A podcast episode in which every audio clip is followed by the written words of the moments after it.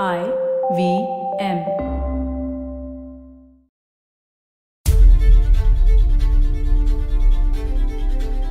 Menaka Gandhi applied for a passport, but did she get it? Is the question. Hello and welcome to the longest constitution. My name is Priya Mirza, and this podcast is about the constitution of India, and this season is about work. And pretty much everything is work.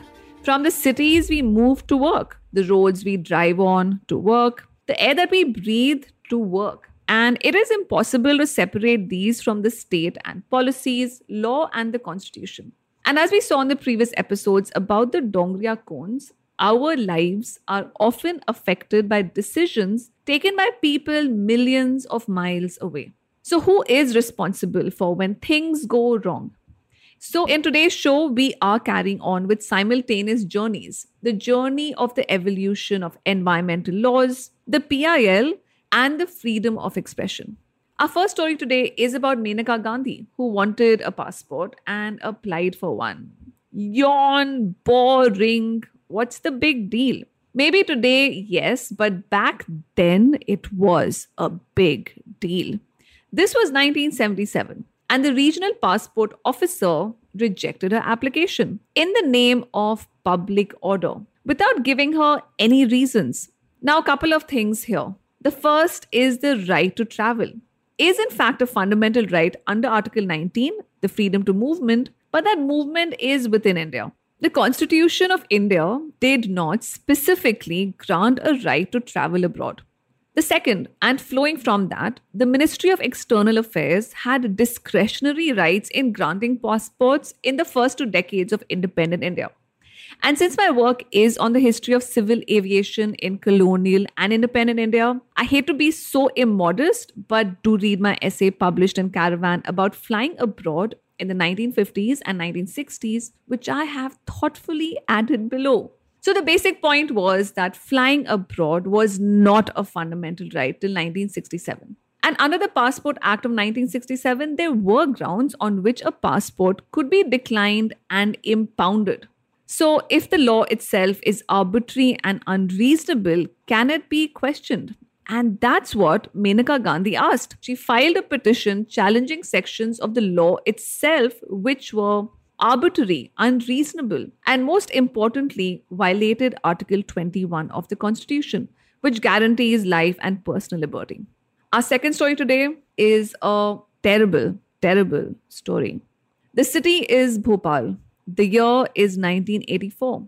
On the night of 2nd December, in a factory, a gas leaks. Methyl isocyanate leaked from Union Carbide's pesticide factory. So, this was an American factory producing a pesticide called Sevin. And the company knew about the fatal effects of methyl isocyanate or MIC. And this molecule was so volatile that its combination with just a few drops of water led to an uncontrollably violent reaction. And no safety system, no matter how sophisticated, would be able to stop it from emitting a fatal cloud into the atmosphere. And to prevent explosion, MIC had to be kept permanently at a temperature near 0 degrees Celsius. And the company's manual had an entire chapter in detail of the horrible effects of inhaling MIC. First, severe pains in the chest, then suffocation, and finally pulmonary edema and possible death. On 2nd December 1984, 30 tons of methyl isocyanate leaked into the air. This is the end. Hold your breath and count to 10. Feel the earth move and then hear my heart burst again, for this is the end. The gas killed more than 15,000 people. We will never know the exact number and affected over 600,000 people. People ran onto the streets, vomiting and dying. Within hours, the city ran out of cremation grounds. Meanwhile, Union Carbide, in its first official statement, said that methyl isocyanate was a mild irritant. A mild irritant which caused chronic illnesses such as pulmonary fibrosis, bronchial asthma, chronic obstructive pulmonary disease, disrupted menstrual cycles, deformed children, and neurological disorders for decades, amongst other sufferings. So, who was responsible for this? And what was a toxic industrial unit doing in a densely populated part of the city? So, I was reading up about the history of this and was horrified that at one point, when the factory was being set up and questions of safety arose, officials promised that it would be, and I quote, as inoffensive as a chocolate factory. All right. Now, grimly moving on to other matters. Our third story of the day is about free speech, and we saw in the previous episode that following the First Amendment, three restrictions were added to Article 19, Part 2, making it eight in total.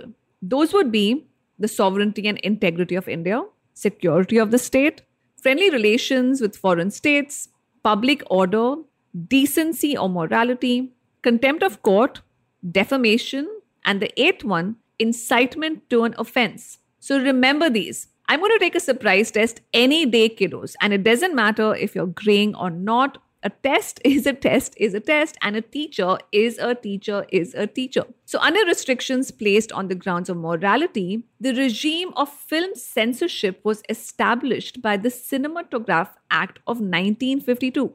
And with that, the censor board was created. So, what is the censor board? The censor board is our national auntie Kissing in the park? Chi. Wearing short skirts? Ho. Bra strap dikh raha hai? Besharam. Except that this national auntie regulates what we watch at the theatre.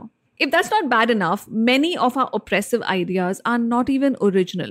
I mean, show me how evil and original you are, and I may be impressed, but here it is not even that. So, our Cinematographer Act 1952 was based on British ideas from 1918, which were extraordinarily broad and equally vague, regulating cinema on grounds such as vice and immorality, relations between the sexes, and indecorous and sensuous postures could be censored. Okay, but what if it's a documentary film about poverty and equality? And that's what K.A. Abbas's 1968 film a Tale of Four Cities was about. But it was not granted a general certificate. Abbas was the first to challenge the constitutionality of this act in 1969. So, what happened to the victims of the Bhopal gas tragedy? Apart from the death, suffering, and injustice, it took the world's worst industrial disaster to note that there was no law in India to regulate industrial damages of the scale or the environment.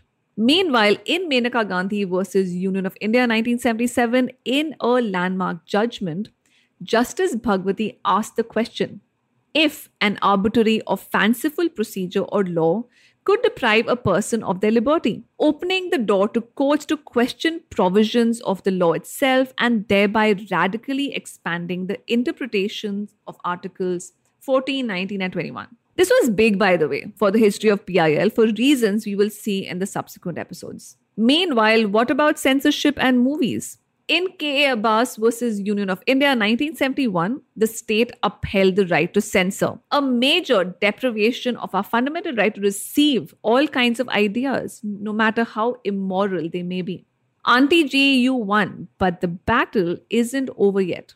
So today's takeaways are the first in Menaka Gandhi's passport case. Even if a law meets the requirements of procedural due process, it is still open for a person to challenge it for violating other provisions of the Constitution. Second, on account of the great censor board, we are treated like children at a national level. Prior restraint allows the government immense powers of controlling what we can watch and what we cannot.